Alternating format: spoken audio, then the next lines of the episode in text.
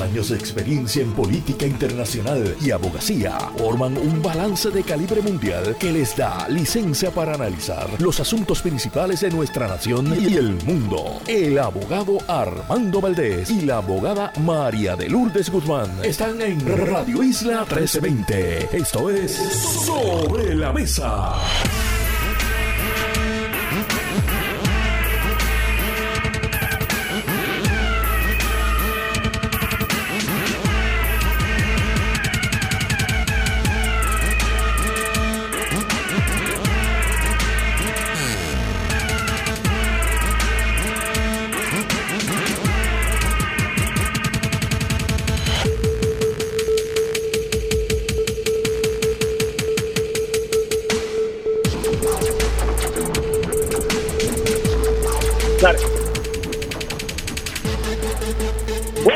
Puerto Rico, soy Armando Valdés, usted escucha sobre la mesa por Radio Isla 1320. Hoy en Sobre la Mesa estarán con nosotros Rafi Anglada y Kevin Rivera, ellos son nuestros analistas hoy en Sobre la Mesa. Ramón Díaz, surfer y líder comunitario, estará con nosotros en momentos en que se celebra el Mundial de Surfing en Puerto Rico. De aquí clasifican a las Olimpiadas y tenemos varios de nuestros surfistas que están allí compitiendo. También Francisco Borelli estará con nosotros, abogado, ex juez, nos habla sobre la presentación de un libro, Una justicia restaurativa para el proceso penal de Puerto Rico.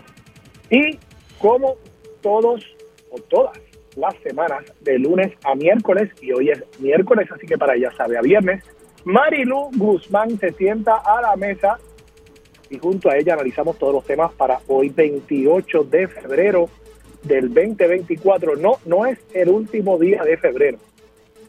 Año bisiesto, el último día es mañana. Tienen un día extra este año. ¿Qué van a hacer con ese día extra? Esa es la pregunta. Hagan algo distinto. Disfrútense el día. No vayan al trabajo. No, mentira, vayan al trabajo. Digo, si le dan el día libre, pues no vayan al trabajo. Pero disfrútense ese día adicional que tenemos en este año 2024 y todos, todos los días que nos regala la vida. 28 de febrero del 2024 son las 8 en punto de la mañana. Los asuntos del país tienen prioridad, por eso llegamos a poner las cartas sobre la mesa. Vamos a poner las cartas sobre la mesa de inmediato. Hay varios temas que quiero discutir a nivel local. Quiero hablar sobre el esfuerzo que están haciendo algunas organizaciones para atraer eh, personas de la diáspora a regresar a Puerto Rico a vivir aquí. Quiero hablar sobre lo que publica ya hoy oficialmente el periódico Noticel, el periódico digital Noticel, acerca de la encuesta que ellos van a estar entregando distintos resultados durante toda la semana. Ayer comenzaron con resultados acerca de la percepción del pueblo acerca del gobierno y del gobernador Pedro Pierluisi, una percepción que está bastante lastimada, pero, pero que eh, sigue manteniendo, como discutíamos ayer, más o menos un 33% de aprobación, que es muy similar, o por lo menos no de desaprobación, que es una cifra muy similar a el total de votos que él sacó en el 2020. Así que eso podría augurar la estrategia del Partido Nuevo Progresista, que es simple y sencillamente volver a sacar la base del PNP, volver a sacar los mismos electores y de esa manera lograr ganar, retener la fortaleza para La Palma. Pero en el día de hoy Noticel entrega resultados también sobre dos primarias importantes y hasta una contienda en la elección general, me refiero a la contienda en el PNP por la comisaría residente, en el PPD por la gobernación y en la elección general ya tienen unos resultados en cuanto a la comisaría residente eh, y yo creo que son resultados interesantes que vamos a tener que analizar aquí a profundidad. Pero primero démosle un vistazo a lo que está sucediendo a nivel internacional, comenzando con el conflicto bélico en la franja de Gaza. Se dice que hay una propuesta sobre la mesa para un cese al fuego de 40 días a cambio de un intercambio de rehenes y de personas secuestradas. Israel entregaría 400 prisioneros de Hamas. El grupo Hamas entregaría 40 de los rehenes de los secuestrados que todavía tienen. Se estima que Hamas todavía mantiene cerca de unas 120 personas secuestradas de eh, producto del ataque terrorista del 7 de octubre dentro del territorio israelí, que además cobró la vida de unas 1.200 eh, personas y que fueron secuestradas 200 personas con la devolución de estos 40 rehenes, ya entonces estaríamos ante eh, básicamente una tercera parte de los rehenes que permanecen siendo devueltos y quedarían aproximadamente unos 80, 90 rehenes en poder de Hamas y de nuevo 40 días de tregua de cese al fuego. Se dice que esa es la propuesta que está sobre la mesa en este momento. En Estados Unidos, toda la situación en Hamas está teniendo serias repercusiones, eh, particularmente en el ámbito político. Ayer, como yo les anticipé, se celebró la eh, primaria en el estado de Michigan, primarias tanto en el Partido Republicano como en el Partido Demócrata. En el Partido Republicano, como era de esperarse, vuelve a ganar el expresidente Donald Trump por un margen bastante amplio. Eh, incluso eh, el número que saca Nikki Haley está bastante por debajo eh, de lo que había sacado en otros eventos primaristas en otros estados. Entiendo que llegó a estar alrededor del 26% el resultado que obtuvo eh, anoche Nikki Haley. Eh, ella sigue insistiendo en que va a estar en la contienda y reviste de importancia eh, su lucha contra el expresidente Donald Trump. Dice que ella está luchando por Estados Unidos, por el futuro de Estados Unidos y que ella se va a mantener en la contienda al menos, al menos hasta el eh, día llamado Super Tuesday, que es este próximo martes, donde van a estar votando en primaria muchos, muchos estados y se van a estar disputando muchos delegados a la convención republicana. Así que eh, Donald Trump sacó 68.2% para darle los resultados oficiales y Nikki Haley 26.5%. Pero les dije que el tema de Gaza y el conflicto bélico en Medio Oriente estaba también eh, vinculado al eh, tema de las primarias y es que en el caso de en el caso de la primaria demócrata, como yo les había anticipado ayer, en esa primaria se eh, creó un movimiento para esencialmente enviarle un mensaje al presidente Joe Biden, reconociendo que Joe Biden no tiene eh, ningún contendiente serio, ningún contendiente con posibilidades reales de ganar la, eh, la candidatura demócrata. Hubo un movimiento que nació en Michigan, donde hay una población árabe muy grande, Arab American, de eh, personas queriendo solicitar no el voto por Joe Biden, sino un voto uncommitted, un voto no comprometido. Esencialmente es decir, ninguna de las anteriores. Y eh, finalmente lograron un número importante de votos en Michigan. Estamos hablando de que lograron 100.960 votos, un 13.3% eh, del total de electores que fueron a votar en una primaria demócrata. Dijeron, yo no voy a votar por ningún candidato, yo voy a enviarle un mensaje al presidente, 100.000.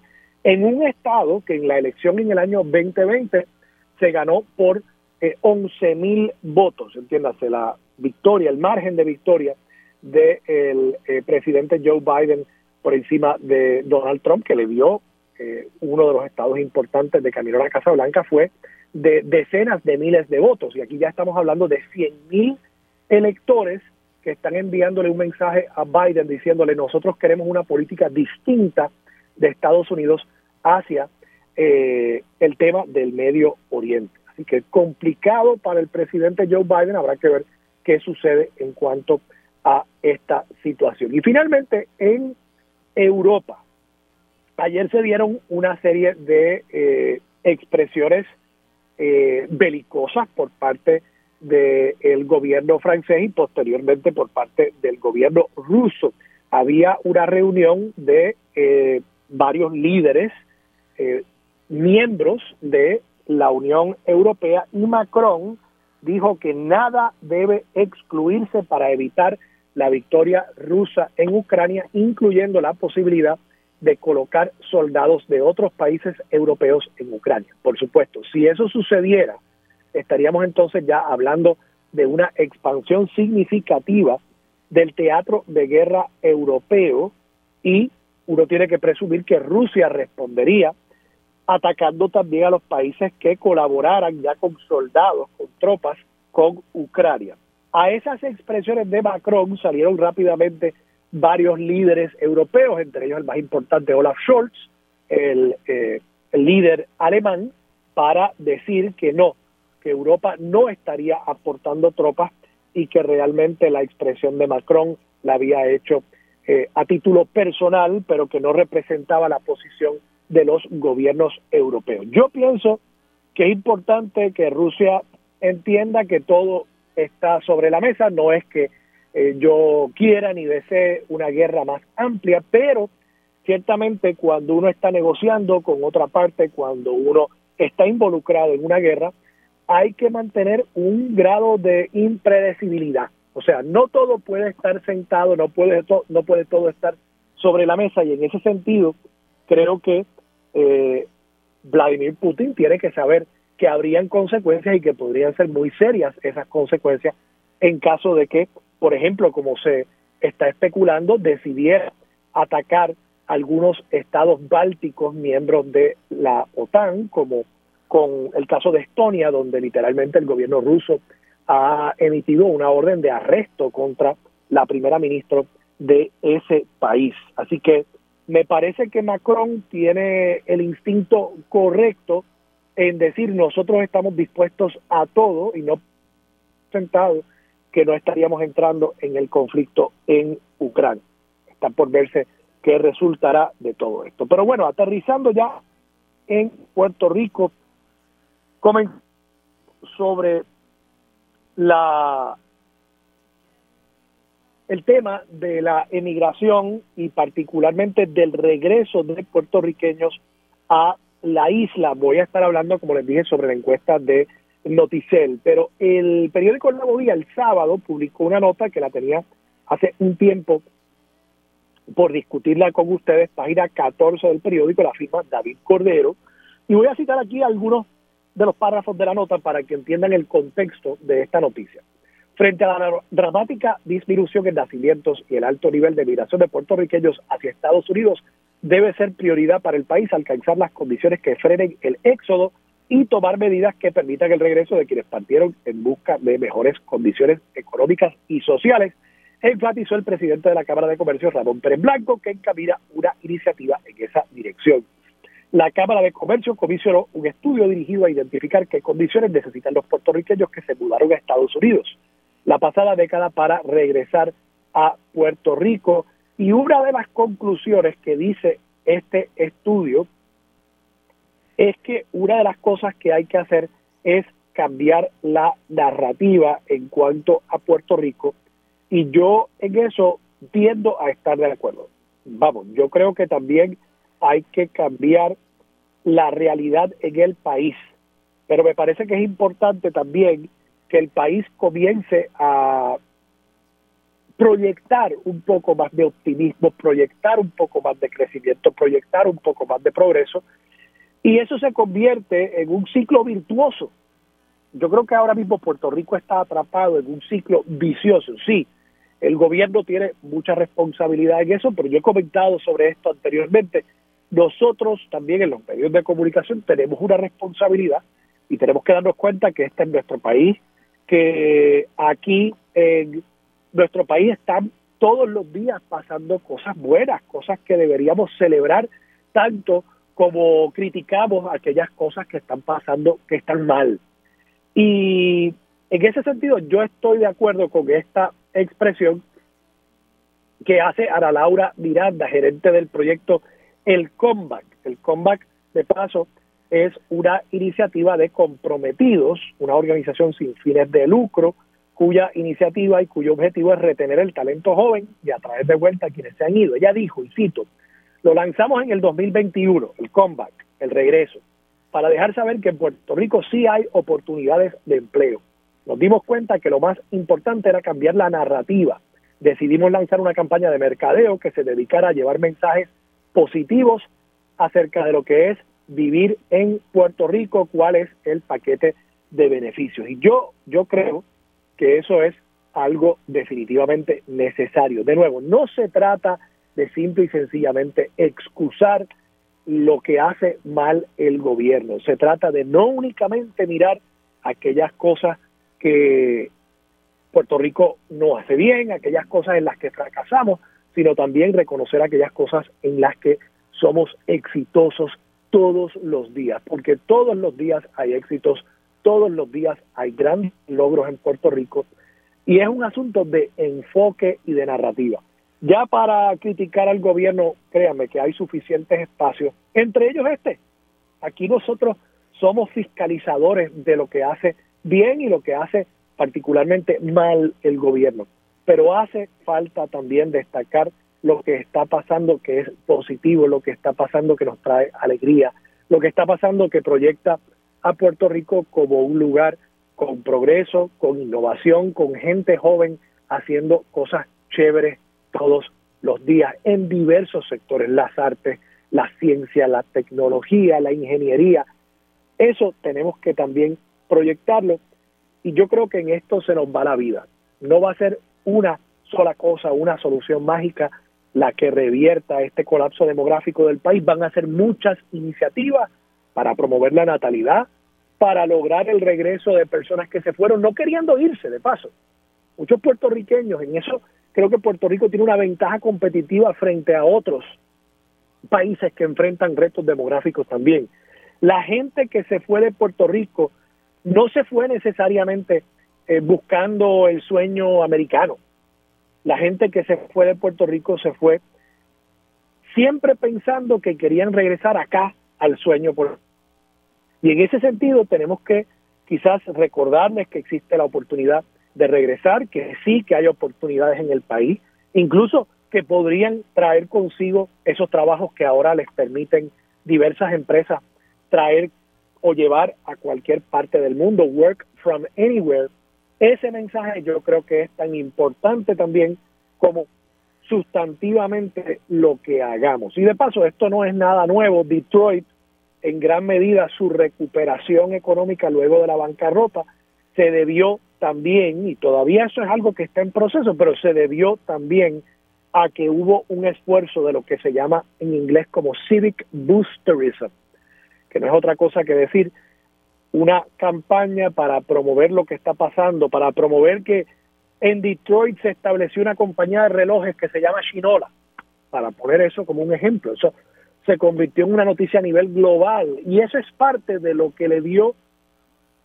un momento cuando le hacía falta una proyección de ser ciudad de innovación, de ser ciudad donde había crecimiento, donde había una pujanza, y eso de nuevo ayudó al ciclo virtuoso mediante el cual salieron de ese proceso de quiebra y hoy están al menos intentando una recuperación. Así que felicito a la Cámara de Comercio por el esfuerzo que están haciendo, felicito a comprometidos también por el esfuerzo con el comeback y suscribo sus palabras. Sí, hace falta cambiar esa narrativa acerca de Puerto Rico.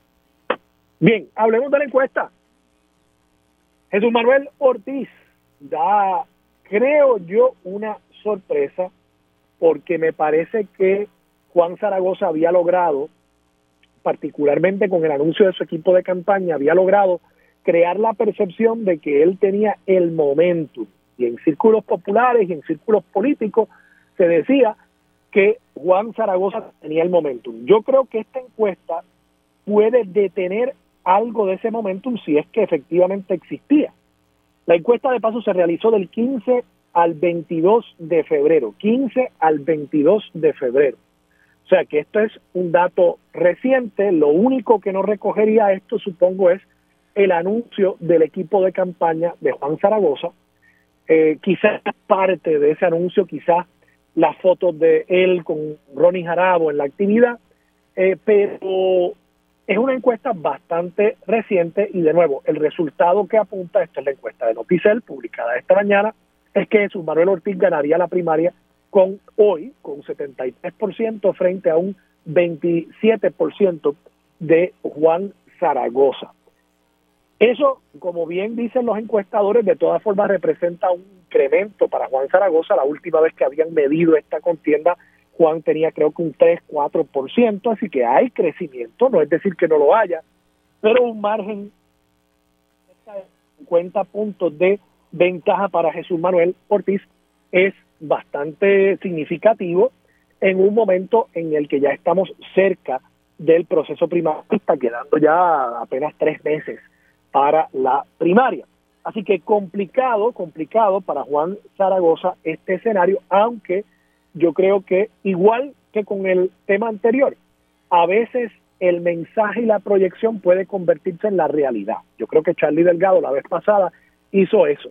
Él ponía a sus equipos a ganar las encuestas y los sondeos que hacían los medios de comunicación y aunque no necesariamente reflejase la realidad en ese momento, dando pelas en una encuesta en jugando pelotadura, un sondeo, eventualmente la gente vio que él tenía las de ganar, que él estaba adelante y fueron cambiando y eh, apoyando eventualmente a Charlie Delgado. Juan Zaragoza podrá seguir con ese playbook, con ese manual de campaña de que va a querer seguir dando la proyección de que él está adelante. Bueno, supongo que podría intentarlo, pero creo que esta encuesta que publica Noticiel puede ponerle coto a ese esfuerzo, enfriarlo al menos por algunas semanas. De paso, esto también puede apuntar a la burbuja en la que vivimos muchos de los analistas políticos en Puerto Rico y muchos de los que comentamos pública y privadamente acerca de la política. Esa burbuja se llama San Juan. Y yo creo que posiblemente muchos de nosotros veíamos un momentum en la campaña de Juan Zaragoza porque quizás la tiene en San Juan eh, y con cierto sector socioeconómico, no necesariamente con el resto de la base del Partido Popular. En el PNP, la comisaría residente William Villafaña, 58%, Elber Román, 26%, 15% no está seguro, ahí todavía. Yo creo que Elber Román tiene posibilidades de remontar, pero ciertamente esto es complicado para Elber Román y más que nada es complicado para Jennifer González. Ella fue la primera en salir y decir, yo me estoy abanderando con un candidato, este es el mío, y se convierte en un proxy para saber cuál puede ser o no el apoyo que tenga Jennifer González en esa primaria del PNP. Y por último, Pablo José Hernández podría dar el tajo en la elección general, 27.9% dice que votaría por él, 25.7% por William Villafañe, 14% no votaría, Ana Irma Rivera Lacén sacaría 12.7%, la candidata de Proyecto Dignidad sacaría 5%, Viviana Ramírez y 14% dice todavía no saber o estar indeciso. Y por último, con esto me voy y lo dejo sobre la mesa para que lo discutamos eh, con Marilú Guzmán. Identificación partidista. 38% dice que se identifica con el PNP, 22% dice que se identifica con el Partido Popular Democrático. Eh, discúlpenme que se me da aquí. 17% dice que no se identifica con ningún partido, 9% con el PIB, 6% con Victoria Ciudadana y 5% con Proyecto Dignidad. Así que igual esos presagios de que el Partido Popular Democrático podría llegar en un tercer o cuarto lugar parecerían no materializarse. De todas formas, PNP sigue hegemónico, el PPD estaría atrás por unos 15 puntos. ¿Puede remontar? Puede remontar, claro que sí. Y ese no ese número no quiere decir que las personas no estén dispuestos a votar por otros candidatos. Miren el caso de Pablo José Hernández, aún con una identificación PNP alta, Pablo José Hernández gana tanto ante William Villafañe como ante Elmer Román. Pero, de nuevo, el Partido Popular no está tan muerto como dicen. Entre el PIB y Victoria Ciudadana, aún sumando sus resultados, quedan en un 16% frente al 23% del PPD. Ciertamente no son números para celebrar necesariamente para el Partido Popular, pero tampoco es que esté muerto por la pechuga. como han dicho algunos, quizás también en esa burbuja mediática que es San Juan. Bueno, vamos a la pausa. Regresamos con Marilu Guzmán y mucho más de este análisis aquí en Sobre la Mesa por Radio Isla 1320. Quédate en sintonía. Conéctate a radioisla.tv para acceder y participar en nuestra encuesta diaria. Sobre la Mesa por Radio Isla. Los asuntos de toda una nación están sobre la mesa. Seguimos con el análisis y discusión en Radio Isla 1320. Esto es Sobre la Mesa. Regresamos, hoy Armando Valdés, usted escucha sobre la mesa por Radio Isla 1320. Marilú Guzmán está sentada a la mesa. Marilú, buenos días, ¿cómo estás? Buenos días Armando y saludos a todas las personas que nos escuchan. ¿Viste la encuesta? Sí, la vi. Está interesante. Está interesante. sí. Eh, nada, nada me sorprende, de verdad. ¿Nada te sorprende? No.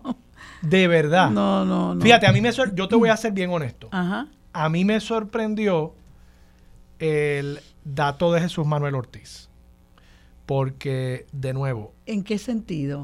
yo pensaba que iba a estar más cerrada la contienda. Ah, ya. Yo pensaba que sí, iba a sí, estar más sí, cerrada. sí. Yo no pensaba que él estuviera atrás, Sí. pero yo pensaba que iba a estar más sí, cerrada. Sí, eso sí. Porque, de nuevo, yo creo que se ha creado la percepción, oye, y esa es la política. Yo, te digo, yo recuerdo Charlie Delgado al principio, a él lo medían, y Charlie Delgado, de paso, yo creo que es conocido, ¿verdad? Mi posición en cuanto a, a su candidatura, pero Charlie Delgado corrió una campaña primarista impecable. Luego creo que cometió unos errores en, en la campaña a la, A la elección, elección. general, pero la campaña primarista fue impecable. Y una de las cosas que él hizo fue que él tenía un equipo de personas que ponían a llamar y a votar en los sondeos que publican los medios de comunicación. Ah, Vota ahora a ver quién está adelante en esta contienda.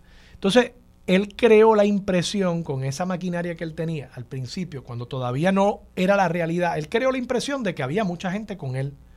Y eventualmente esa impresión se convirtió en la realidad.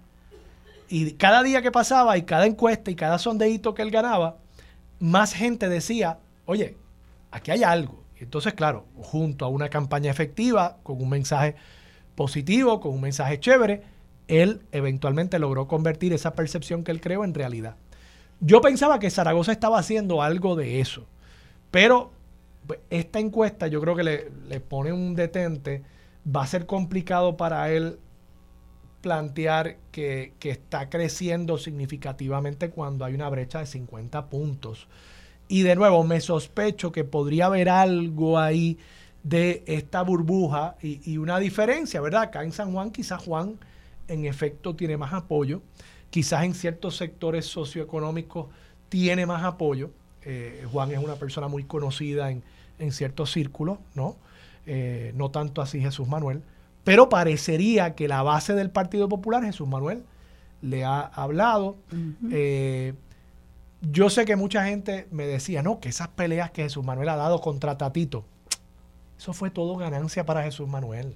Esa pelea con Ronnie Jarabo, ganancia para Jesús Manuel. O sea, son figuras que, que y, y no estoy aquí tratando de, de entrar en personalismo, pero han hecho algunas cosas que han caído mal y Jesús Manuel peleando con esas personas, solo ganancia para él. E- Esa es mi, esa es mi impresión. Y yo creo que con esa estrategia él ha logrado consolidar esa base del Partido Popular. ¿Será suficiente eso para ganar la gobernación? No sé, no sé.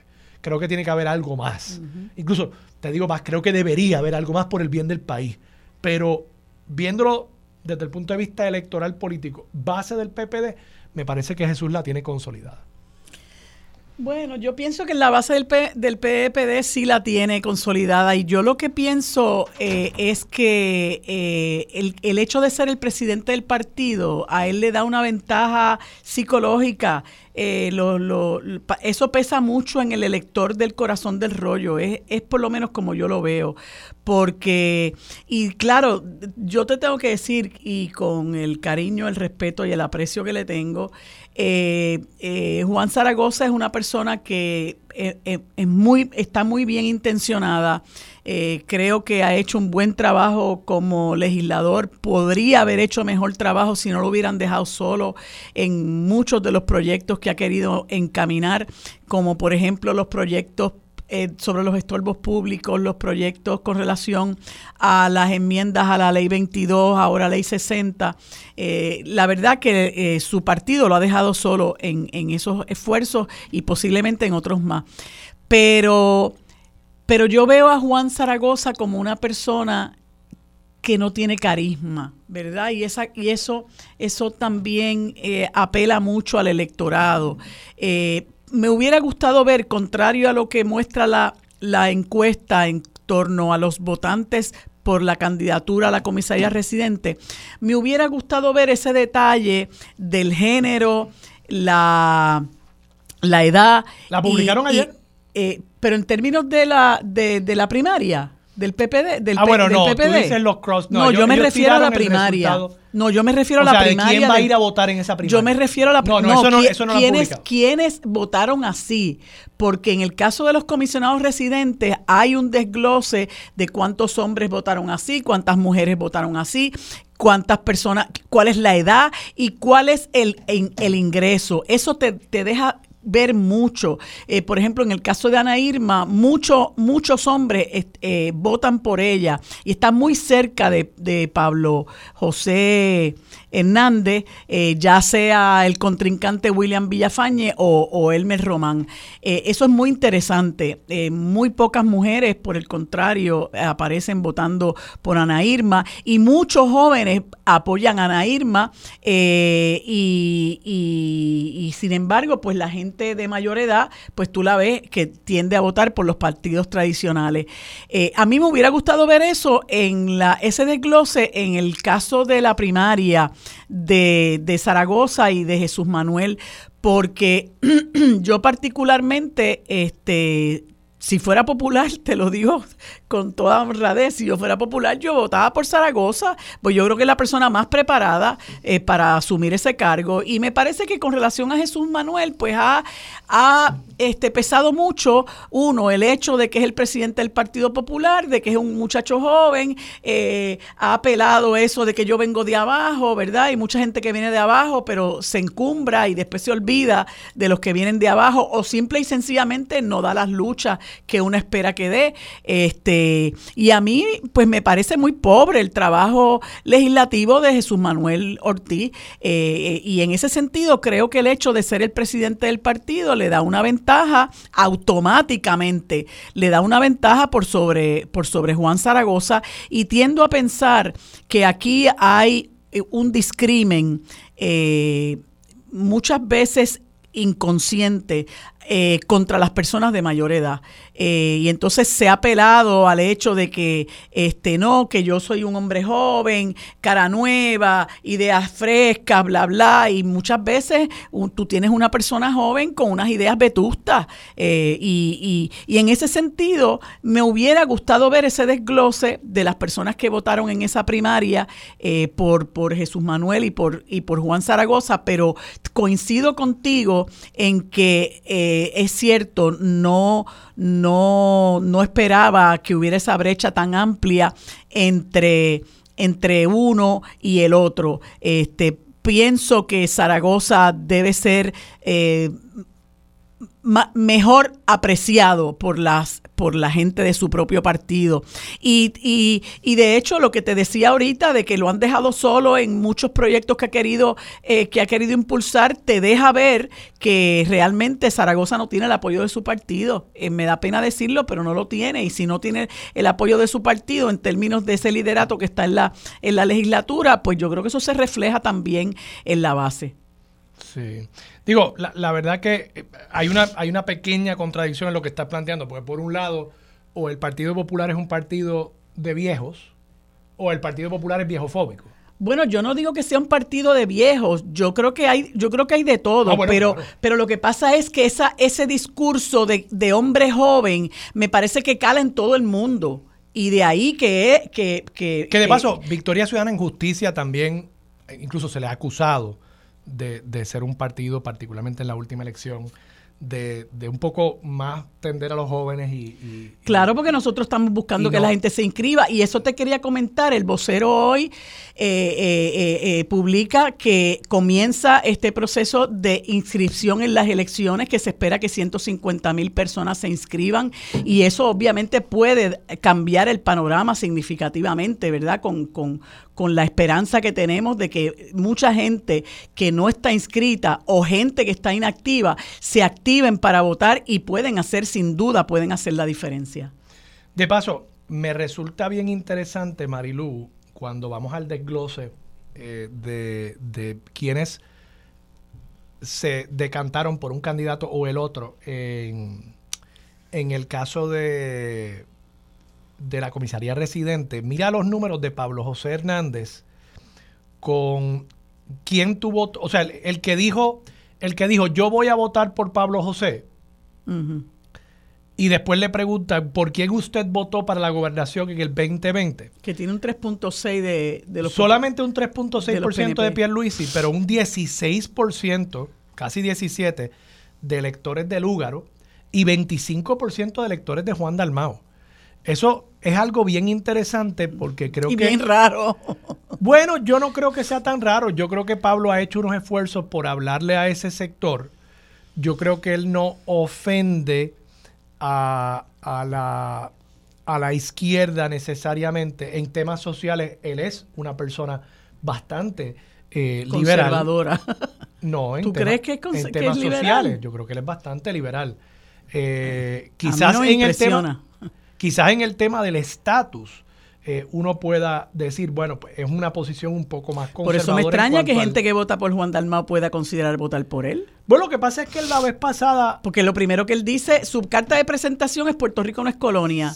Entonces una persona que... Pero a ti se te olvida, digo, yo creo que Juan Dalmao cogió mucho voto no independentista la vez pasada. No, eso no quiere decir, no es contradictorio. Lo que estoy diciendo no es contradictorio. Lo que estoy diciendo es que yo sé que Juan Dalmao no va a traer la independencia por el hecho de que él gane, pero Juan Dalmao tiene muy buenas ideas y Juan Dalmao es una persona decente y Juan Dalmao es una persona que se ha probado como legislador en el país, pero eh, no es lo mismo tener un discurso de que Puerto Rico no es colonia cuando tú, al simpatizar con Juan Dalmao, que sabes que es una persona que quiere cambios estructurales, vas a llevar a una persona que cree en el presente estado de cosas y que no va a mover nada en, el, Congreso. Que ahí tú, de nuevo, puede haber una incomprensión acerca de por qué a Juan Juan vio ese número de votos en la, en la elección pasada. O sea, lo que te estoy diciendo, hubo mucho popular. Esto puede ser más que nada un reflejo de populares regresando a casa. Hubo mucho popular que votó por Juan Dalmao porque estaban insatisfechos con Charlie.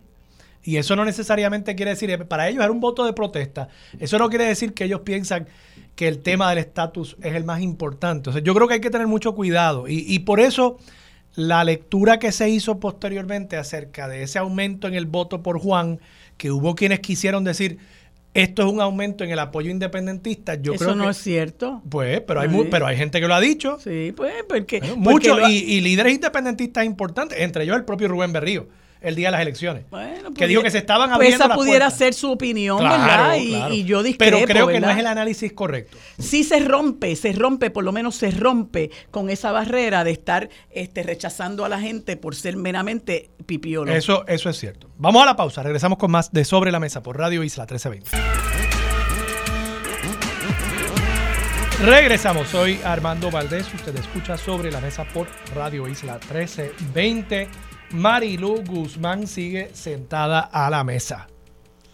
Pues mira, Armando, yo quería aprovechar para decirle a nuestro público que este primero y 2 de marzo eh, hay un banquete en el Centro de Bellas Artes y vamos a tener la oportunidad, eh, aquellos que, somos fanáticos del ballet, eh, de disfrutar a uno de los mejores ballets del mundo, que es el Ballet Nacional de Cuba.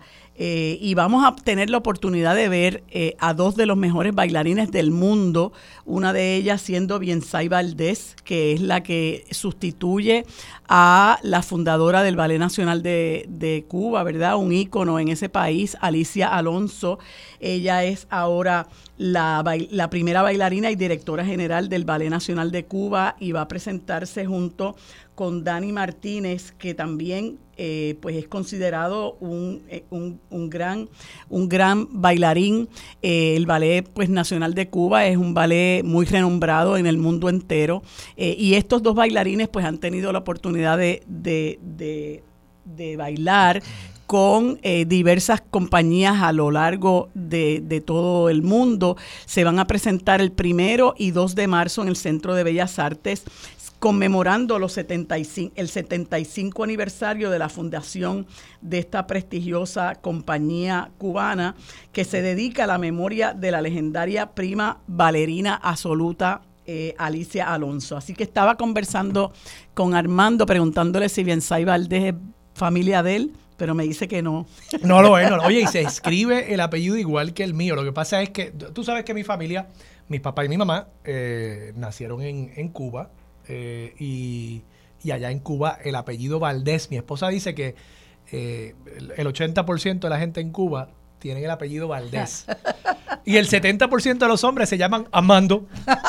Amando. Amando. Valdés. Amando Valdés. Eh, y, bueno, pues sí, pero no, no, no somos, no somos primas. Igual que tampoco soy primo de, de Maximiano. Ah, sí, el, director, chileno de la Sinfónica. De la Sinfónica. Eh, pero sí, yo tengo boletos eh, desde hace tiempo. Yo voy el, viernes con, mi esposa a ver el Ballet Nacional. Y ya que estamos teniendo, eh, ya que estamos haciendo esta pausa cultural, y cultural quiero también llamar la atención del público y que busquen, te lo acabo de enviar, Marilu, un video que ya está circulando por las redes sociales del Festival Viña del Mar eh, de la soprano puertorriqueña Larisa Martínez cantando junto a Andrea, Bocelli. Se me paran los pelos eh, de, ver esa, eh, esa presentación. Ella está en la portada hoy del periódico El Nuevo Día. Es una soprano puertorriqueña puertorriqueña. Yo creo que ella tenemos tenemos se entrenó aquí. Yo creo que ella se entrenó aquí y, y, está bueno pues en la cima, en la cima de, su campo artístico eh, cantando de la mano, literalmente. Deja que veas el video, es una belleza, es una orquesta. Y ella está eh, cogida de la mano de Andrea Bocelli, los dos interpretando eh, con Te Partiró. Y, bueno, yo creo que son personas, esta muchacha, esta puertorriqueña, esta joven cubana también, que, que nos traen mucha alegría Así es. El, el, el, el, arte es el alimento del alma y yo creo que para nosotros crecer espiritualmente y crecer como seres humanos tenemos que desarrollar eh, amor por el arte y, disfrutar lo que otras personas talentosas tienen para darnos es algo, una oportunidad imperdible. Y, y este ballet trae eh, a 46 bailarines de la compañía eh, y van a estar bailando eh, partes de piezas del Ballet Nacional sobre Carmen y Don Quijote. que me parece que son maravillosas y todos los que, como decía ahorita, pues somos fanáticos, por así decirlo, del ballet, que nos gusta el, el, ballet, pues mm, no debemos perdernos esta eh, singular oportunidad de ver a uno de los mejores ballets del mundo y dos de los mejores bailarines del mundo, Biensay Valdés y Dani Martínez. Marilu, regresemos por un momento al tema de, la política, lamentablemente. Eh, Volvemos a, la cuneta. Hoy vence, hoy vence la fecha eh, que había estipulado el Partido Popular Democrático en un acuerdo con el alcalde Luis Irizarry Pavón. Por lo visto, Luis Irizarry Pavón va a insistir en permanecer al menos hasta la vista preliminar, que es el 14-15 de marzo. El PPD dice estar dispuesto a ir al tribunal. Yo creo que van a tener que hacerlo. Yo creo que eh, eh, Jesús Manuel Ortiz como presidente... como que eh, este señor no va a dar su brazo yo a torcer. Yo no creo que él vaya a dar el brazo a torcer. Él, yo creo que está comprando tiempo para ver si llega al 14-15 de marzo y sale bien. Entonces, si sale bien, un poco se torna académico el asunto y el Partido Popular dirá, bueno, pues está bien, incumpliste con el acuerdo, pero saliste bien, pues, pues vamos para adelante contigo. Eh, pero yo no creo que él vaya a dar su brazo a torcer en este momento y creo que el Partido Popular va a tener que, erradicar el caso. O sea, Jesús ha dicho, Jesús Manuel Ortiz, el presidente del Partido Popular, que eh, tiene que haber disciplina en el partido. Esa ha sido la norma que le ha aplicado en el caso de Tatito Hernández, en el caso de, Connie, eh, de Ronnie Jarabo, pues tendrá que hacerlo también con, con Luis Irizarri Pavón. si no, de nuevo, estaría dos semanas en agonía siendo cuestionado él por la falta de, liderazgo en este caso. Pues mira, ayer conversábamos en el sentido de que eso es una, una eh, un obstáculo que va a tener que salvar Jesús Manuel Ortiz y, ¿verdad? Y, su y el liderato que lo acompaña, entre ellos Gerardo Toñito Cruz, que entiendo que es el secretario general del partido. Eh, y es una lástima, fíjate, porque después de tres cuatrienios de Mayita Meléndez, de tantos desmanes, de ese déficit que que, el propio Irizarri Pavón calculó en 80 millones de dólares, este, que, que, que el Partido Popular y, no tengo que subrayar que yo no soy popular, eh, que el Partido Popular haya tenido... Mentira. Eh. digas tú.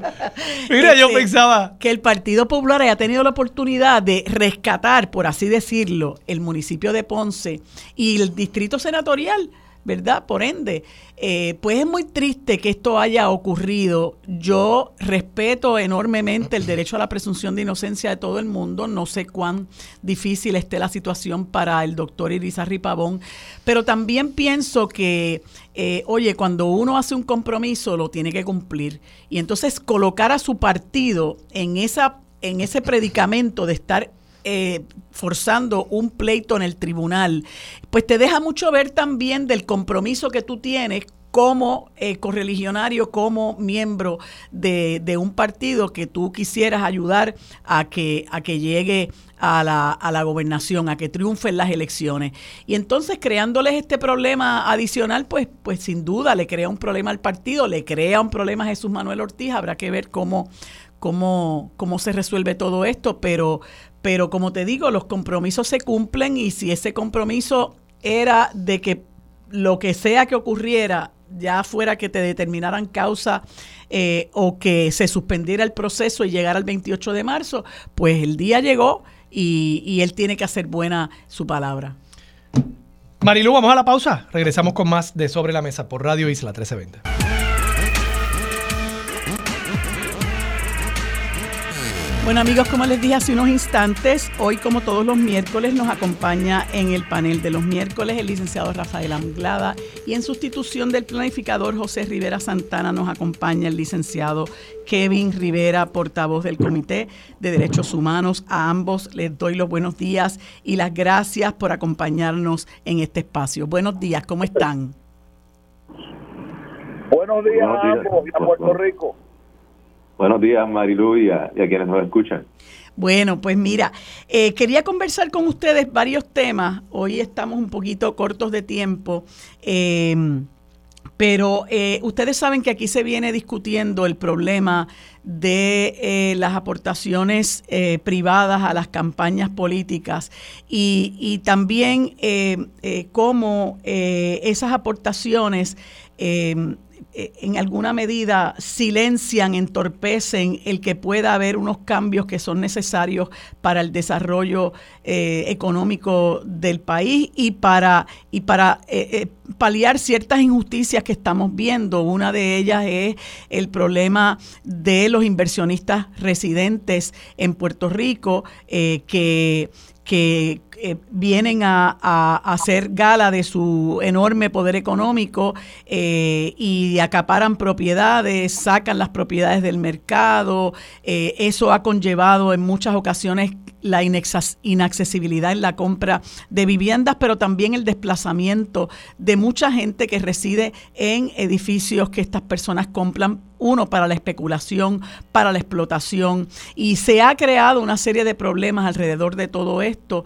Eh, conversaba yo con Armando ahorita de que eh, el senador Juan Zaragoza ha sido una, una de las personas que ha tratado de hacer enmiendas a esa ley y, y tengo que añadir que la licenciada María de Lourdes Santiago ha sido muy vocal en, en, buscar la derogación de esa ley, pero cada día parece ser más cuesta arriba eso, bueno, porque la clase política pues este, recibe también donativos políticos de estas personas y y ahora surge que hay un, eh, un grupo de personas que viven en, en este nuevo dorado, eh, muchísimos de estos inversionistas residentes que están aportando, eh, no solamente posiblemente aporten a las campañas de, de, políticos en Puerto Rico, sino que ante el aviso o, la, o, la, o la, la, noticia que surgió hace unas unos meses de que el Internal Revenue Service quería eh, eh, investigar eh, esta situación de los inversionistas residentes que se benefician de una ley que ha convertido a nuestro país en un paraíso fiscal, pues ahora resulta que hay este, varios de estos inversionistas residentes que están haciendo donativos a, a, a congresistas en los Estados Unidos y surge entre ellos pues una, una señora que tiene una, eh, una compañía radicada en Tennessee, eh, Hodges, entiendo que es su apellido, que ha donado nada más y nada menos que 200 mil dólares a Donald Trump. Así por el estilo, hay otra lista que publica el periódico El Nuevo Día, eh, otra, una lista de, de contribuyentes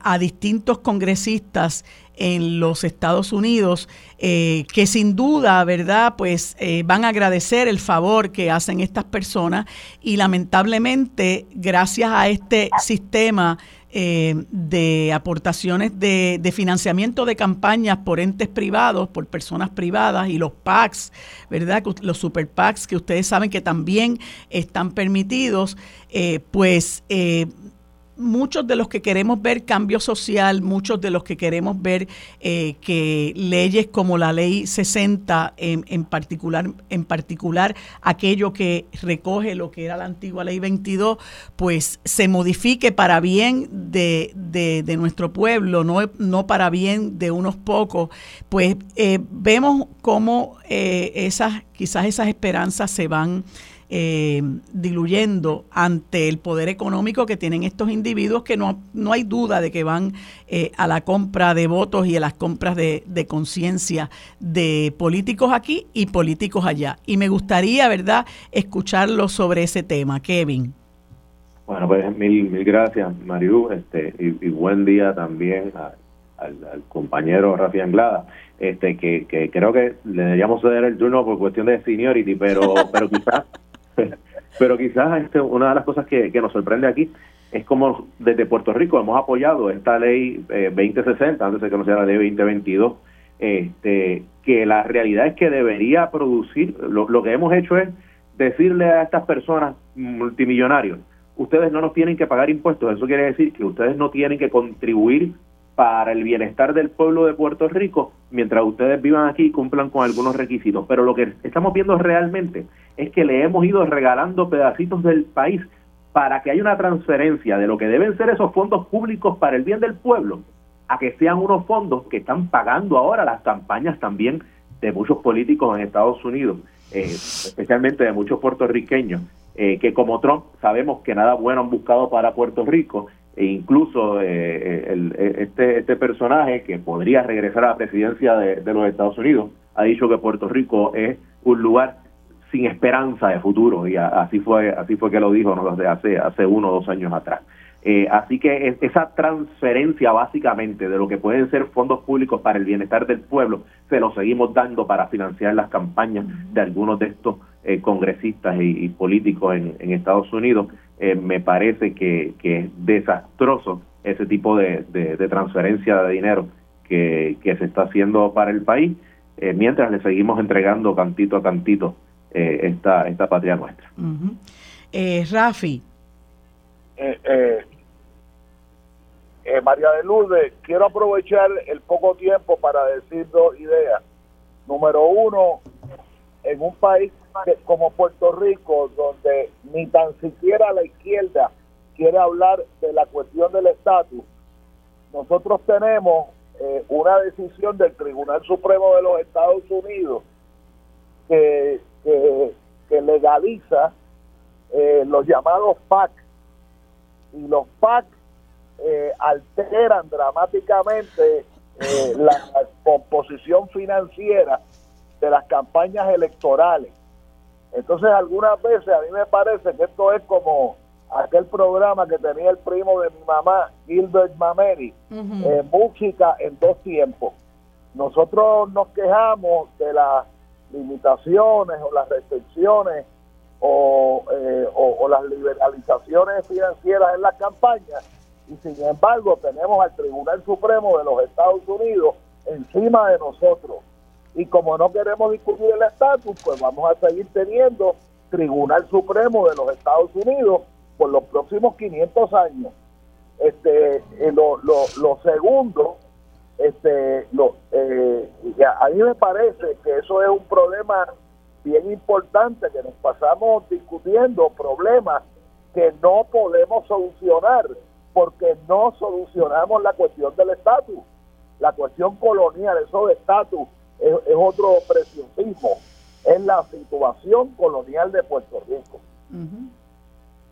No, indudablemente es un tema que nosotros tenemos que discutir porque cuando, cuando discutimos problemas eh, sociales que tenemos, casi todos desembocan en el hecho de que nuestro país no tiene las herramientas para poder eh, resolver problemas, para tomar decisiones que nos encaminen hacia el desarrollo económico. Y todo, muchas de estas cosas están incluso en manos de del de, eh, Congreso de los Estados Unidos, pues bajo la cláusula territorial, ¿verdad?, que le permite al Congreso eh, tener eh, poderes plenarios sobre nuestro país. Y eso lo hemos visto en los casos que se han decidido de Sánchez Valle, eh, pues que, que, puso de manifiesto la cruda realidad. Em, de nuestro sistema colonial. Yo creo que eso le abrió los ojos a mucha gente, aunque hay, algunos que todavía siguen ciegos. Y bueno, finalmente la aprobación de la ley promesa, la imposición de la Junta de Control Fiscal. Y conversaba yo el otro día eh, con, una persona eh, comentándole, eh, porque me decía, eh, ¿por qué em, tú ves que ante el descalabro moral, social, económico que vive nuestro país, todavía hay gente que se mantiene apoyando a los partidos tradicionales? Y yo, pues mira, es una, una, muy buena pregunta, ¿verdad? Sobre la que uno pudiera estar hablando mucho tiempo, pero eh, la realidad nos da en la cara, ¿no? Eh, después de casi ocho años de la Junta de Control Fiscal, que es una de las cosas, una de las experiencias más trágicas que ha vivido este país en la época moderna, eh, ustedes ven que se han, se han aprobado unos planes de ajuste de la deuda, pero los problemas sociales siguen ahí y yo pudiera decir que se han agudizado. Eh, esta situación que se da eh, con las escuelas de nuestro país, que le comentaba también a esta persona que llegó hasta NBC News, eh, el, el, reportaje de los niños, de los jóvenes que han puesto las condiciones de sus escuelas en, en TikTok, pues eso lo cubrió NBC News, el reportaje que hace el periódico El Nuevo Día del pasado lunes sobre el monumental desafío con el maltrato de los adultos mayores y que se llegue a decir que la incidencia de maltrato de adultos mayores ha superado ya la incidencia de maltrato a nuestros menores, que ustedes saben que es alta. La incidencia, el índice de pobreza de nuestros niños, que está en un 57-58%. La inmigración, por solamente decir algunos de los problemas que nos aquejan, pues eh, uno, uno se pregunta también cómo es posible, ¿verdad?, que, que pueda haber todavía apoyo al bipartidismo, que es eh, precisamente el fenómeno que nos ha, nos, nos, ha mantenido, nos ha traído a, esta, a este descalabro eh, de, que, en el que está sumido nuestro país. y es algo, ¿verdad?, que uno, uno también se pregunta, no sé cómo, cómo ustedes lo pudieran analizar, Kevin. Bueno, María Lourdes, a eso se le suma de que eso, ese mismo gobierno compartido, porque ciertamente ha sido compartido por esos eh, partidos principales, son los que han permitido que se desarrollen leyes como la que estamos discutiendo ahorita de la 2060 pues son fondos que muy bien podrían estar destinados, los fondos que le estamos perdonando a todos estos multimillonarios, son los fondos que podrían estar destinados a estar combatiendo la violencia terrible contra, contra, nuestra, contra, contra nuestra clase ya envejecida en, en favor de, los estudiantes y las estudiantes en las escuelas, que para mí han sido reales eh, heroínas y héroes cuando están compartiendo estos, estos videos, eh, porque están sacando a la luz pública sin miedo eh, la realidad que se está viviendo de columna corta, no solamente en las escuelas, sino de columna corta como sociedad y muchos otros problemas sociales que estamos teniendo. Esos fondos que se pueden utilizar para eso, se los estamos perdonando completito a los que están viviendo una vida muchísimo más holgada eh, para que se los sigan repartiendo entonces a, estos políticos, eh, algunos locales, pero muchos de ellos de fuera de este país. Así que es, un saqueo básicamente. estos partidos principales le han permitido, este gobierno de aquí le ha permitido entonces que esa esa política colonial que nos que ciertamente nos aplasta, se le estamos haciendo a veces todavía mucho más fácil desde, estos gobiernos locales, este, para que sigan sacando, saqueando fondos y entregándoselo entonces a, estas clases políticas que ni tan siquiera son, son de aquí, solamente para unir un poco los dos temas. Sí, y, y, y en términos de eso que plantea Rafi, de que a veces ni la izquierda quiere discutir el asunto del estatus, eh, que es un tema, ¿verdad?, muy importante y que es un tema que nosotros no podemos abandonar, que es una narrativa que tenemos que seguir, como quien dice, machacando entre la gente para que entiendan la génesis de muchos de los demás problemas que vivimos en este país. Eh, pues la situación es que, fíjate, Rafi, hay, hay eh, colectividades como, como el Movimiento Victoria Ciudadana, en el que yo personalmente milito, eh, que, tiene eh, como, como propuesta ante el país el hecho de que es una colectividad a la que puede pertenecer cualquier persona eh, ya sea independentista, libre asociacionista, estadista, porque tiene que adherirse a unos principios éticos y tiene que adherirse también a lo que se llama una agenda urgente. Y yo te tengo que decir eh, que independientemente de que habemos personas a que le damos mucha importancia al asunto del estatus, de hecho, eh, Victoria Ciudadana lo que plantea es que eh, debe resolverse mediante un proceso de asamblea constitucional de estatus, que si ese es o no es el mecanismo adecuado es materia de otra conversación, pero, pero ha llamado a la conciencia de la gente, a la necesidad de cambiar, de erradicar esta clase política que ha gobernado el país y de atender una serie de problemas sociales que nosotros podemos atender eh, con una buena gobernanza. Y me parece, ¿verdad? Te lo digo con, mucha honradez y candidez, eh, me parece que eso ha dado resultado en el sentido de que mucha gente se asusta con el asunto este del estatus al punto de que una de las retóricas que está por ahí es, es que, y lo hemos, lo hemos escuchado, no es que nadie a mí me lo contó, eh, que si gana Juan Dalmau la gobernación del Puerto, de Puerto Rico, esto al otro día se va a convertir en Cuba y Venezuela. Y eso, pues hay que buscar la manera de manejarlo porque eh, nosotros tres sabemos perfectamente el efecto de la colonialidad, el efecto eh, psicológico que crea el haber sido, el habernos haber nacido y habernos criado en una colonia con un discurso de que ustedes no sirven, ustedes no valen, no valen la pena, se van a quedar sin, sin, sin el aire que respiran si nosotros nos vamos, etcétera, etcétera. Hay que, eh, la narrativa hay que cambiarla, no en ánimo de engañar a nadie, ¿verdad? Porque seguimos siendo lo que somos y aspiramos a lo que aspiramos.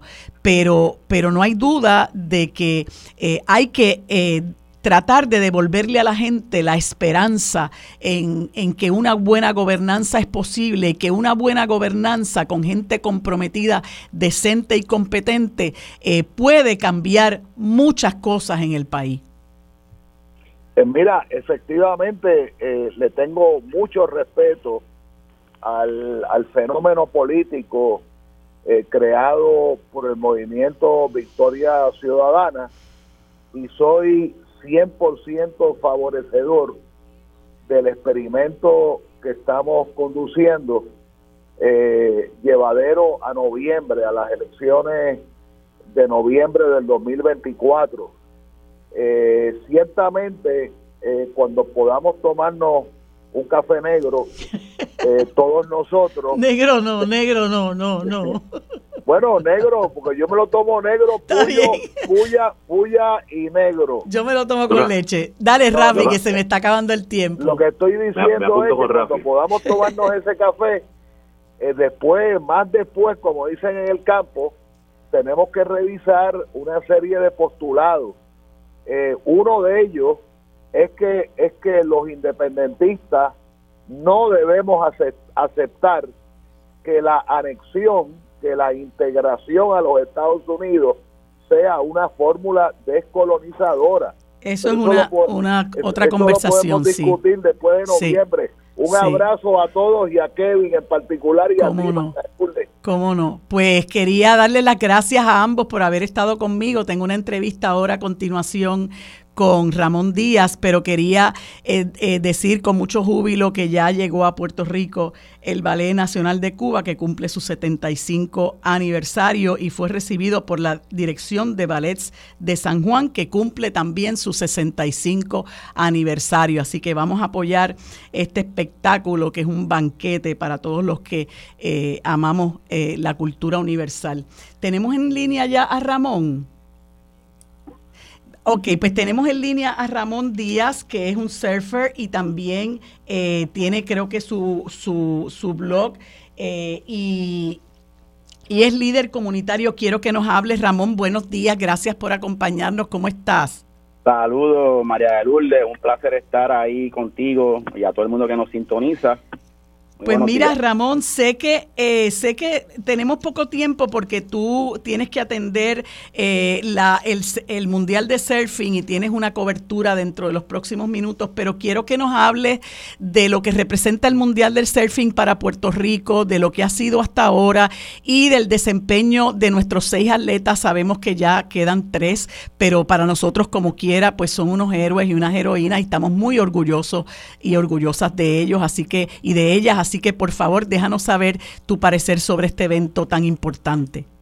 Eso es así, es, eh, es una es un evento internacional de la mundial de la Asociación Internacional de Surfing y esto esto implica un evento que el mundo está viendo a través, ¿verdad? De, de todas las redes sociales y de toda la sintonización, porque esto es un preolímpico para París 2024 hay la participación de sobre 300 surfistas de 55 naciones para cualificar a las Olimpiadas París 2024.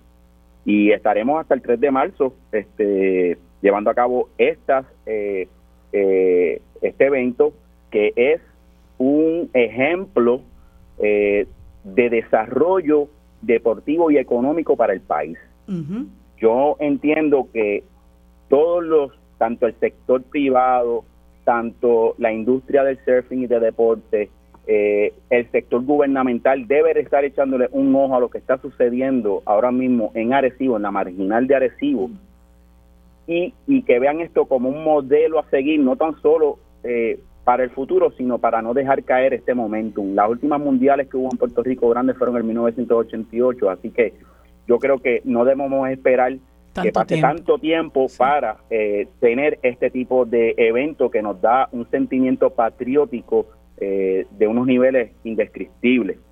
Eh, yo me siento bien orgulloso. Nosotros tenemos, estamos haciendo una cobertura a través de nuestra plataforma por Instagram y YouTube, que es desde Cero PR, y a través de esa plataforma pues estamos llevando, sintonizando las rondas en vivo y dándole la información a nuestro público sobre los acontecimientos que, está, que están ocurriendo aquí.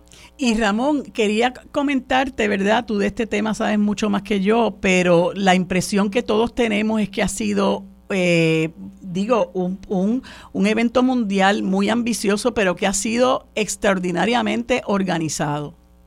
Sí, la logística, yo tengo que dar, este, tengo que dar crédito a la logística, a la infraestructura establecida, a los organizadores, a la, organización, ¿verdad? A la Asociación Internacional de Surfing, a la Federación de Surfing de Puerto Rico y su presidente, el licenciado Oscar Martínez Borrás, a todo el equipo técnico de la Federación de Surfing de Puerto Rico, manteniendo ese equipo nacional en unas condiciones psicológicas y físicas eh, eh, a otros niveles como yo nunca antes la había visto. Así que una felicitación a ese equipo técnico, a, a los competidores, las competidoras, que las he visto dando el todo por el todo por su, por su país, porque entienden la responsabilidad de llevar en sus hombros eh, la representación de nuestra nación, la representación deportiva y llevar en alto la soberanía deportiva que, que tanto se ha sacrificado el eh, los, los, atletas de, este país. Claro, y que les ha dado la oportunidad a ellos de eh, demostrar su talento en el mundo, porque si no tuviéramos esa representación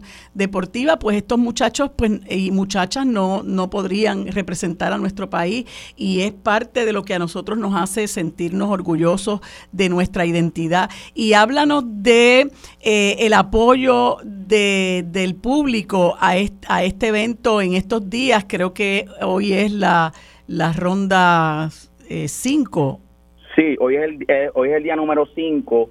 Todavía quedamos vivos eh, varios competidores, incluyendo a Dwight Pastrana, Brian Todd, Habana Cabrero y Ricardo Delgado, que todos ellos compiten durante el día de hoy. Ellos tienen un derecho a, bueno, todo competidor de este evento tiene, si pierde una de las rondas, tiene derecho a continuar en repechaje. Repechaje significa que los perdedores van a ese otro evento para cualificar al evento final. Así que todos los competidores tienen derecho a continuar la competencia si pierden una de sus rondas. Eh, así, pero Mia Calderón y Yolaris Carrera se eliminaron ayer en rondas de repechaje, así que esas son las únicas dos eh, bajas, como quien dice, que hemos tenido en el equipo, eh, pero nos quedan nosotros, así que nosotros estamos ahí. El sentimiento patriótico que hay en la playa es indescriptible desde la inauguración de este evento, cuando ese equipo sale al, al, podio y recibe verdad a, todo el público internacional cantando la borinqueña. Sí. Solamente, solamente ese himno nada más, representando nuestra soberanía olímpica, es indescriptible. Ramón, tengo que hacer una pausa, no te vayas por favor de la línea y, y regresamos para terminar el tema. Bueno amigos, continuamos hablando con Ramón Díaz, surfer y líder comunitario. Ramón, tú eres eh, de Arecibo. Mira, yo soy de Rincón, bueno, yo soy de Mayagüezano que vive en Rincón, ah. pero trabajo por acá por Arecibo, así que yo soy un poco nómada en todo Puerto Rico. Ok. ¿Y cómo has visto que el municipio haya manejado, verdad, la infraestructura y haya colaborado con la organización de este evento? Porque una de las cosas que, que a nosotros nos preocupa mucho eh, es que muchas áreas de, de, Arecibo han estado eh, por mucho tiempo deprimidas, ¿no? Este, y un poco abandonadas, ¿no? Me gustaría saber cómo, cómo luce el espacio. Mire, eh, sí, me hago eco de tus palabras. Eh, ha habido, no tan solo en Arecibo, en muchos cascos urbanos de Puerto Rico ocurre lo mismo, ¿verdad? Este, por, por, el, por la cuestión de, del desparramamiento urbano, pero eso es otro tema. Lo que está sucediendo ahora mismo en, en, aquí en Arecibo es que se, se han dado cuenta que un evento como este eh, obliga a que se hagan unas eh, se hagan unos trabajos urbanos, ¿verdad? Y yo felicito al municipio este, de Arecibo y a su alcalde, ¿verdad? Por su disponibilidad y su y su trabajo eh, de, de, establecer esta, ¿verdad? Esta logística. Eh, porque realmente nos damos cuenta que las playas para los surfistas son nuestras canchas. Y nuestras canchas hay que protegerlas. Y hay y tienen una importancia que no que se traduce en un desarrollo económico que no tiene que ver con la destrucción del recurso, todo lo contrario.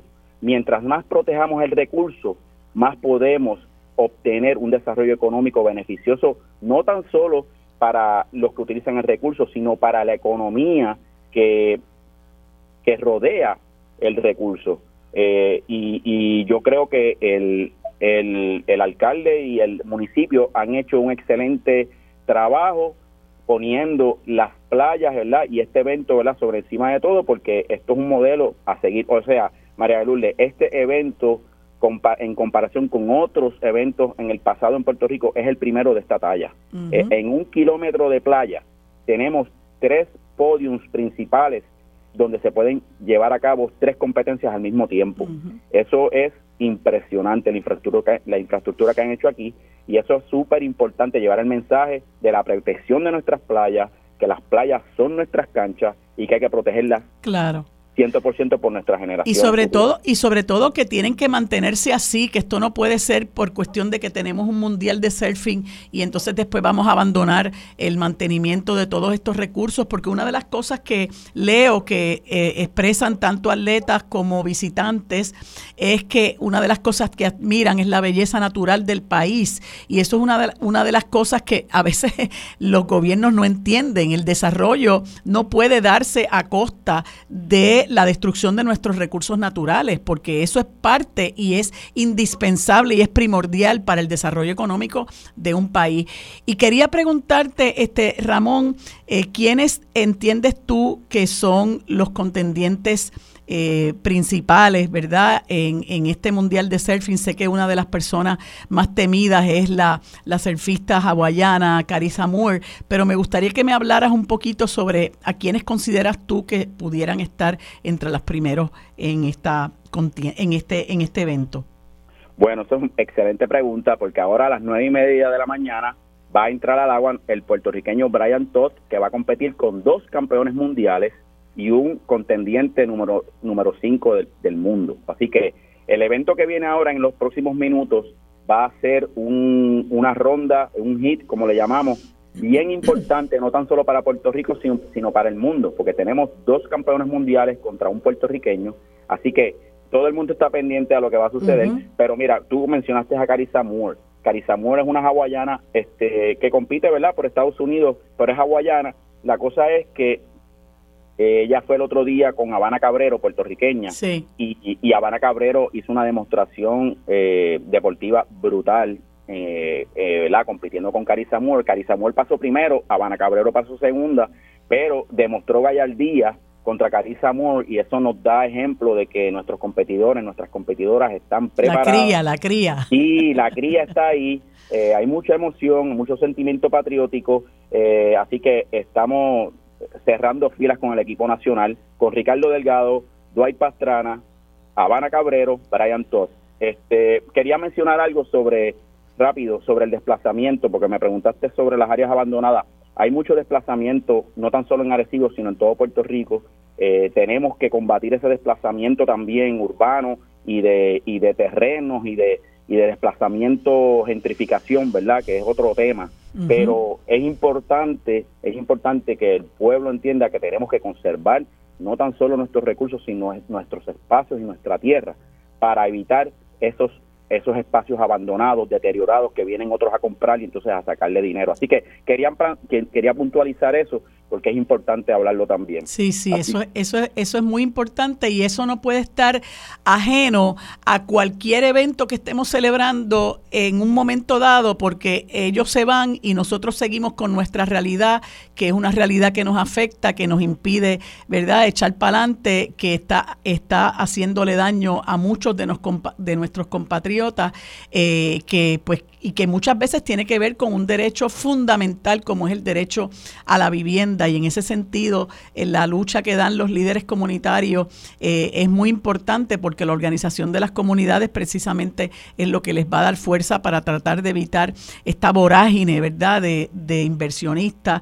eh, que, que tristemente pues mira exhiben su poder económico pero no es para desarrollar es simple y sencillamente para comprar propiedades las sacan del mercado en muchas ocasiones hasta para la especulación. Es para eh, no, es para desarrollar, es para explotar. Entonces, así es.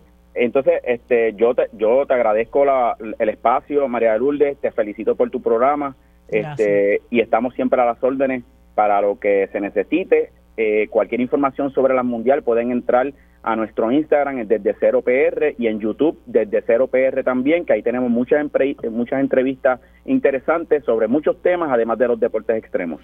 ¿Y cuándo va a competir este Dwight Pastrana y Habana Cabrero? ¿Cuándo lo veremos de, nuevo? Dwight Pastrana, Dwight Pastrana acaba de competir ahora a las ocho y media, pasa a ronda de repechaje, porque oh. quedó, tercer, quedó tercer lugar, pero está vivo todavía porque va a ronda de repechaje.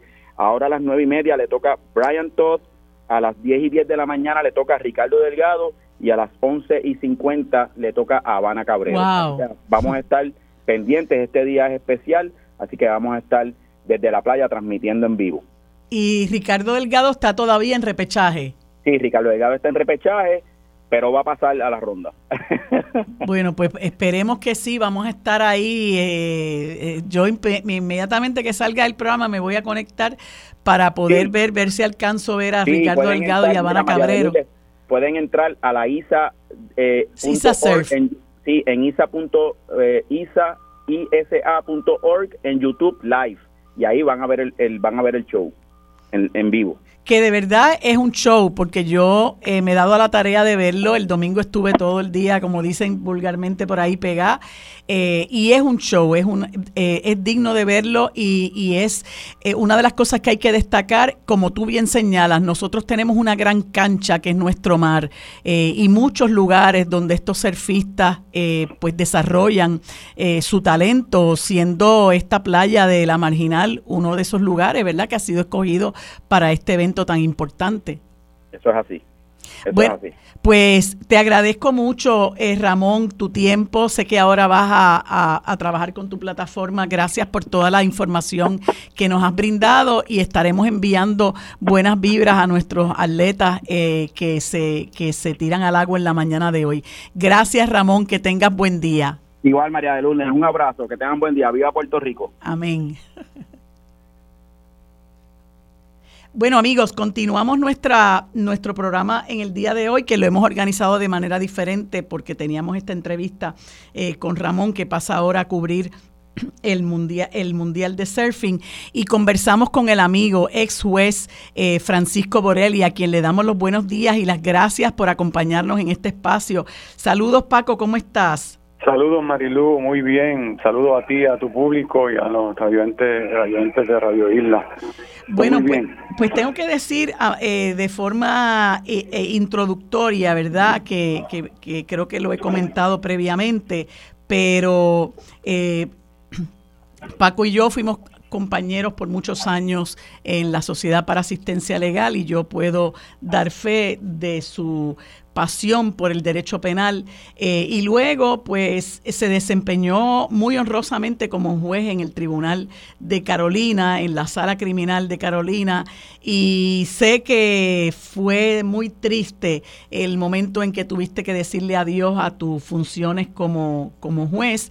Entonces, bueno, ahora eh, como estudioso del derecho que siempre ha sido, eh, vas a presentar un libro que se llama Una justicia restaurativa para el proceso penal de Puerto Rico. Esto se presenta el próximo viernes primero de marzo a las 7 en la Casa Norberto. Háblanos, Paco, de qué te llevó a escribir este libro, qué podemos esperar del libro eh, y, y, toda aquella otra información que tú entiendas que es útil para quienes eh, nos interesa, ¿verdad?, eh, la justicia restaurativa en el país.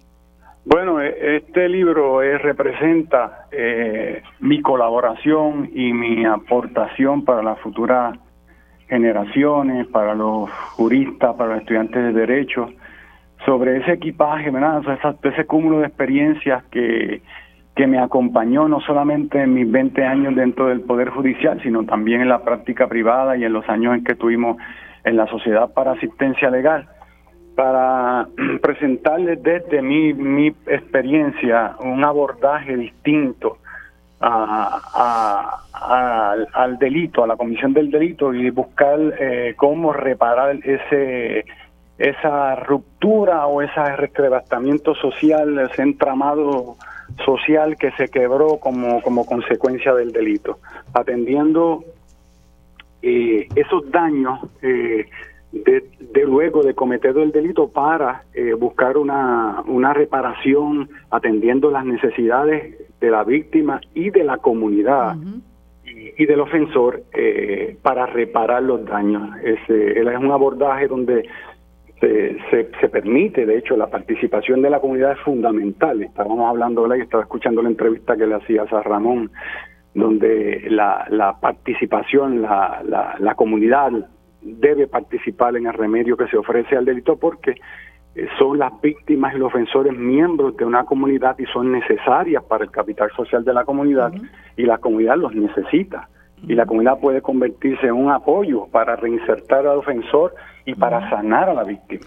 Paco, tengo que hacer una eso. Paco, tengo que hacer una pausa, pero regresamos, no te vayas de la línea, regresamos para continuar hablando de este tema.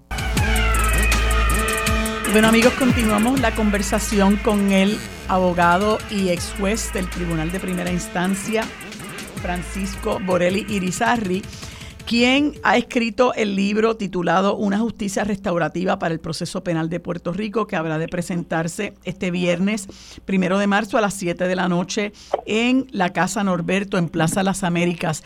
Y Paco, me hablabas del concepto de justicia restaurativa y por qué eh, tú, ¿por qué se entiende que parte integral de este proceso es la comunidad a la que en un momento dado habrá, de reintegrarse eh, la persona, el ofensor, eh, considerando también que hay como una visión en nuestra sociedad, por eso es que hablar de la justicia restaurativa es, es importante y es también un, un, proceso un poquito escabroso porque pues hay, hay una, una, total resistencia a implementar lo que es la justicia restaurativa, me parece que porque no se entiende.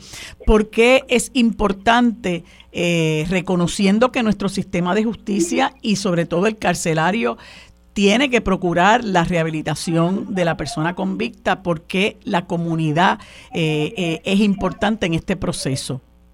Bueno, eh, eh, primordialmente, de hecho, en mi experiencia a través de, los años que estuve en el Poder Judicial y los que estuve en asistencia legal, eh, me demostró ¿verdad? que la, el enfoque punitivo es muy exclusionista, excluye al, ofensor y a la víctima de un proceso de, de, verdadera reintegración.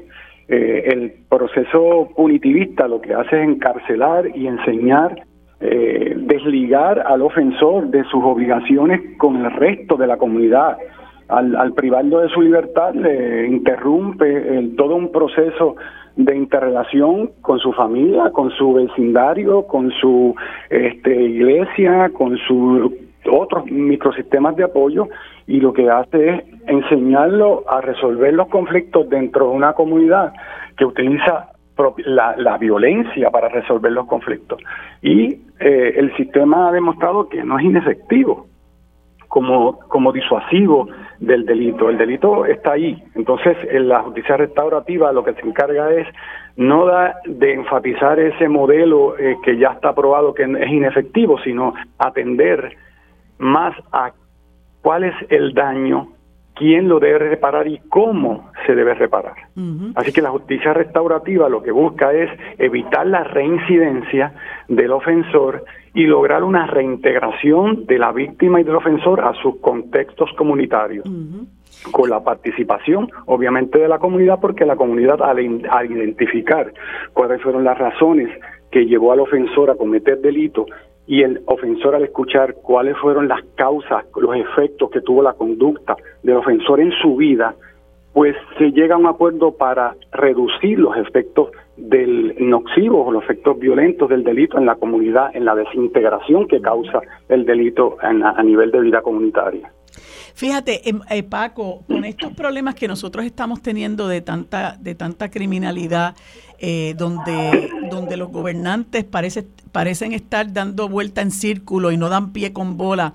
Mm, te traigo la atención una, una columna que publicó eh, la doctora Madeline Román, que es catedrática del programa graduado de Sociología de la Universidad de Puerto Rico, recinto de Río Piedra. Ella discute mucho eh, el tema de violencia de género y en esa columna que ella publica que se llama Violencia de género y perspectiva abolicionista, ella indica los abordajes punitivos dominan la escena política, social y criminológica local. Ejemplo de esto es que cuando una mujer es asesinada y luego la persona que la asesina se suicida, esto produce un sentido de impotencia social generalizado, sobre todo porque ya no es posible descargar en esa persona, el perpetrador, toda la responsabilidad por un problema que como sociedad no hemos podido resolver. Y yo creo que eso, eso es importantísimo para que empecemos a entender lo que es la justicia restaurativa, que claro está, eh, ocurre ocurre luego de que se comete el delito, pero es una forma distinta de manejarlo eh, para que pueda haber eh, una transformación de todos esos componentes, ¿verdad? Que, que en alguna medida se ven afectados por el delito que se, que se cometió. Sí, Marilu, estoy totalmente de acuerdo con la doctora. De hecho, la justicia restaurativa implica la restauración de los valores de solidaridad, solidaridad, empatía, cohesión social, capital social comunitario. Es decir, que mediante un abordaje de la reparación de los daños después del delito, atendiendo las necesidades de la víctima, del ofensor y de la comunidad, se, se logra eh, producir un sentimiento de colaboración entre esos tres entes eh, y se le, se, le, se le resta, se le quita la, la, apropiación del delito que hace el Estado a través del proceso penal para darle participación a, a todos esos eh, eh, actores que son los directamente afectados en la comisión del delito.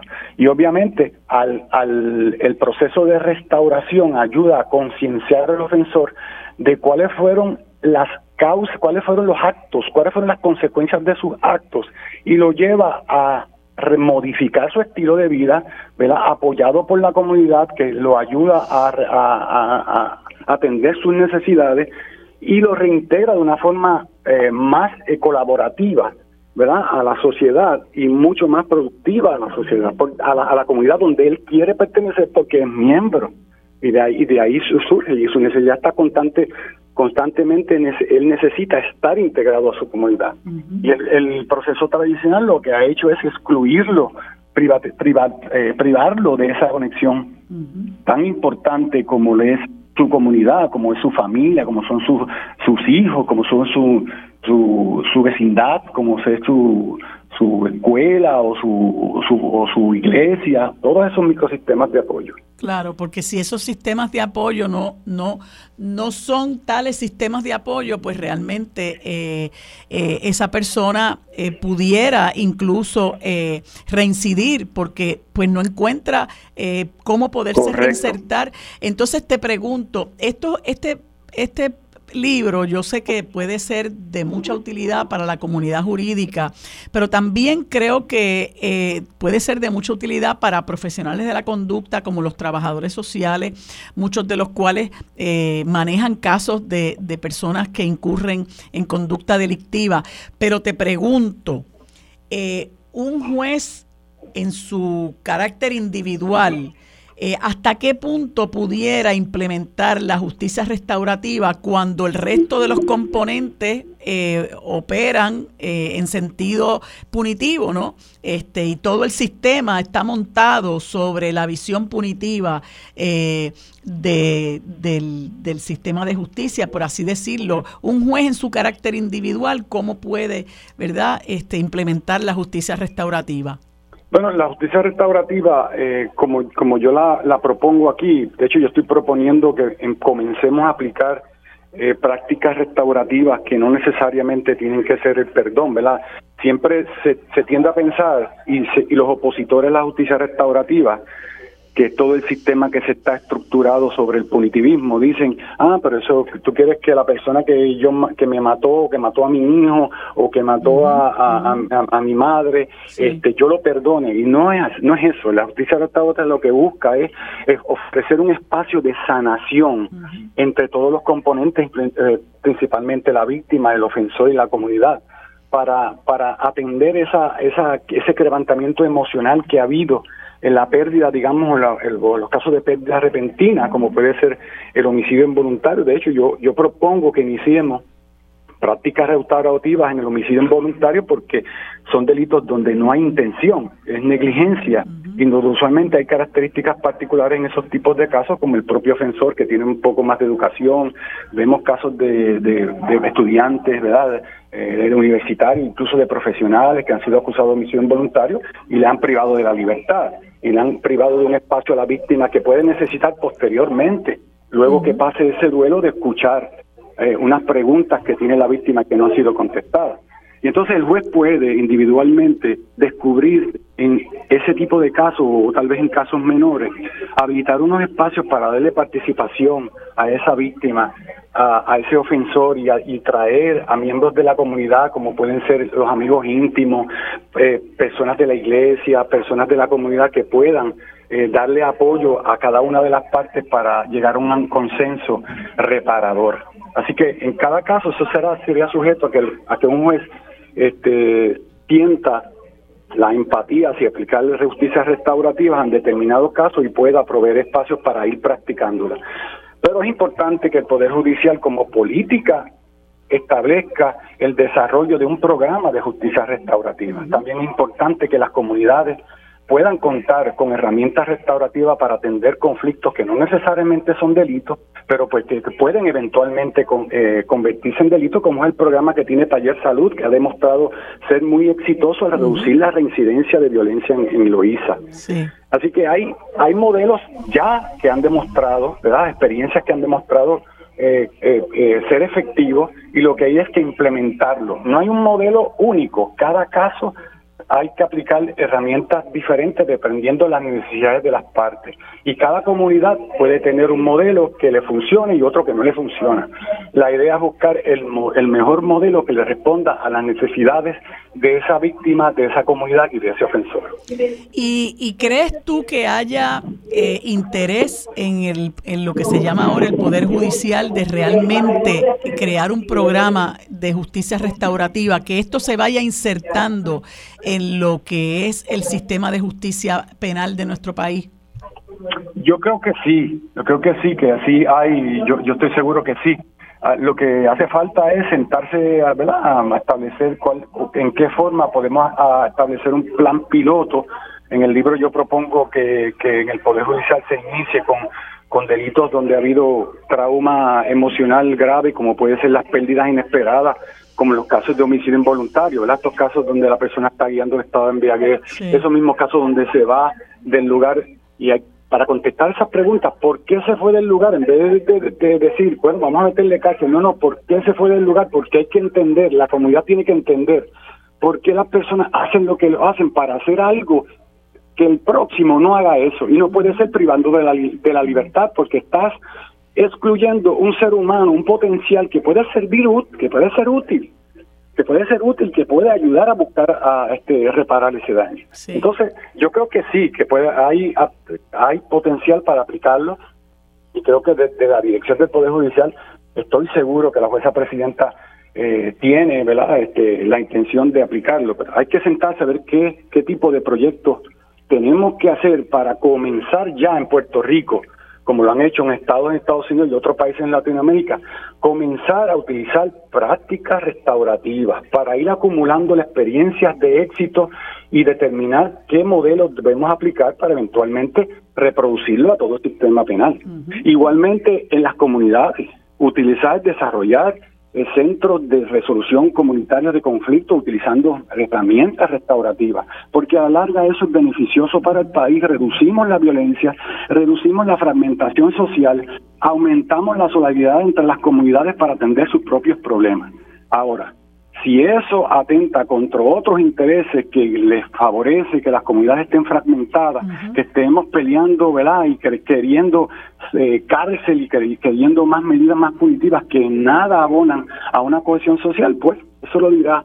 Este, hace falta mucha educación para lograr este, lograr que evitar que eso que eso continúe. Sí, fíjate, una de las cosas que yo he criticado eh, y no creo que haya habido mala intención en cuanto a eso, se están buscando alternativas, pero realmente las salas especializadas de violencia doméstica yo no creo que hayan contribuido a prevenir eh, el que los, la incidencia de, de, violencia doméstica y eso lo estamos viendo, además de que es una medida, como dice la misma doctora eh, Madeline Román, ex post facto, ¿no?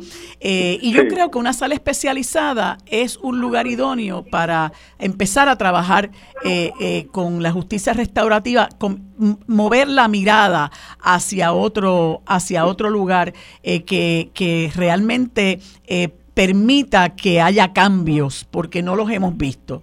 Eh, lamentablemente hemos visto que la incidencia aumenta, que la violencia es a lo que recurrimos y pues, pues tenemos que seriamente sentarnos a mirar si está funcionando lo que se ha estructurado. Correcto, Marilu.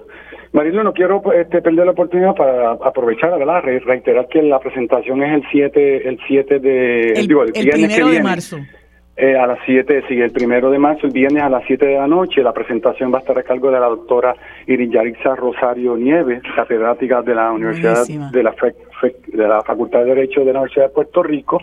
Eh, que también eh, fue abogada de la Sociedad para Asistencia Legal y allí pues espero, espero compartir más detalles con todos los amigos y amigas que estén presentes y sabes que tengo tu libro dedicado eh, para entregártelo allí. Gracias, Paco. Allí estaré, allí estaré para recogerlo y para apoyarte.